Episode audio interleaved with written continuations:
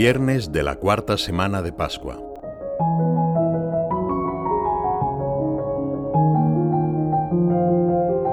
No se turbe vuestro corazón.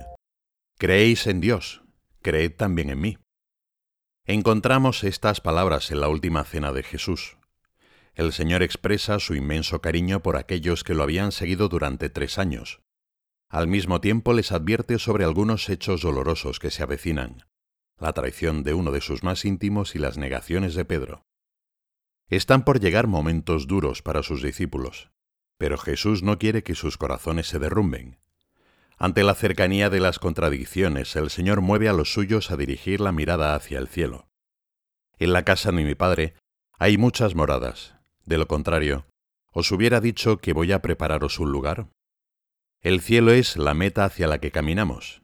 Ciertamente, Amamos este mundo que ha salido de las manos de Dios, y nuestro corazón se alegra con tantas cosas buenas que encontramos en él.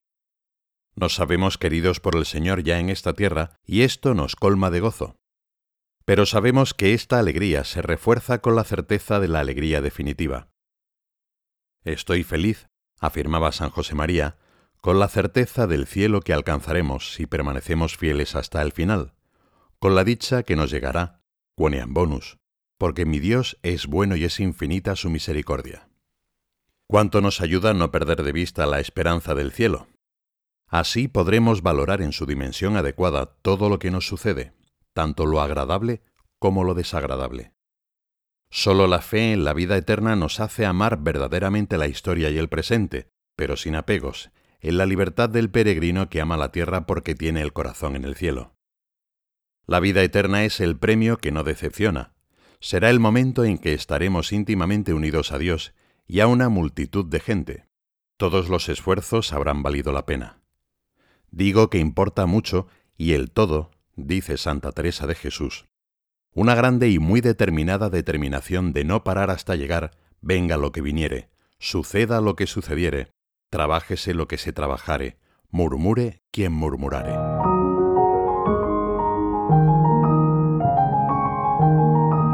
¿Cómo será el cielo? ¿En qué consiste la eternidad? ¿Cómo experimentaremos ese amor infinito sin cansancio? Sabemos por fe que será el momento de felicidad plena, la bienaventuranza esperada, pero no podemos comprender con claridad de qué modo. La expresión vida eterna trata de dar un nombre a esta desconocida realidad conocida.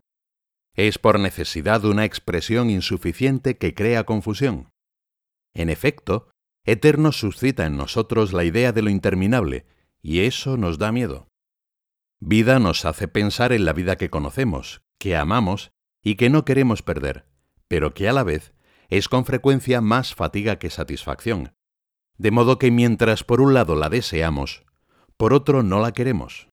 Podemos solamente tratar de salir con nuestro pensamiento de la temporalidad a la que estamos sujetos y augurar de algún modo que la eternidad no sea un continuo sucederse de días del calendario, sino como el momento pleno de satisfacción, en el cual la totalidad nos abraza y nosotros abrazamos la totalidad. Sería el momento del sumergirse en el océano del amor infinito, en el cual el tiempo, el antes y el después, ya no existe. Podemos únicamente tratar de pensar que este momento es la vida en sentido pleno, sumergirse siempre de nuevo en la inmensidad del ser, a la vez que estamos desbordados simplemente por la alegría. En cualquier caso podemos tener la certeza de que el Señor en el momento de llamarnos a su presencia irá mucho más allá de nuestras expectativas. Después de todo, es Él quien nos prepara un lugar. Pero pensar en el cielo no nos separa de las cosas del mundo. Al contrario, en nuestra entrega diaria a los demás en detalles que a veces parecen menudos, vamos preparando nuestro corazón para recibir toda esa dicha que se derramará en nosotros. La esperanza no me separa de las cosas de esta tierra, decía San José María, sino que me acerca a esas realidades de un modo nuevo.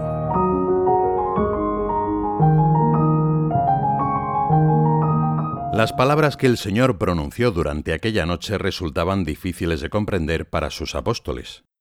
Tomás muestra su perplejidad sin tapujos. Señor, no sabemos a dónde vas. ¿Cómo podremos saber el camino? La respuesta de Jesús es muy concreta. Yo soy el camino, la verdad y la vida. Nadie va al Padre si no es a través de mí. En nuestro camino hacia la vida eterna, siempre podemos dirigirnos hacia Jesús en busca de orientación. En Él podemos confiar. No tengáis miedo. Cristo conoce lo que hay dentro del hombre, solo Él lo conoce. Si Cristo es el camino, la verdad y la vida, entonces podemos intentar leer todo lo que sucede en nuestra existencia a la luz de su persona. En esta tarea ayuda mucho la lectura asidua de los Evangelios.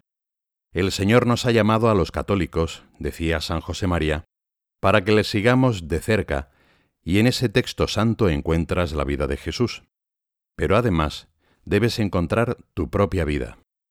Muchos santos han encontrado la clave para comprender lo que les sucedía después de haber leído algún pasaje del Evangelio. Allí encontraremos la voz de Cristo para renovar el deseo de llegar al cielo con Él. Podemos pedir a nuestra Madre que nos ayude a llevar a todos el Evangelio de la vida que vence a la muerte.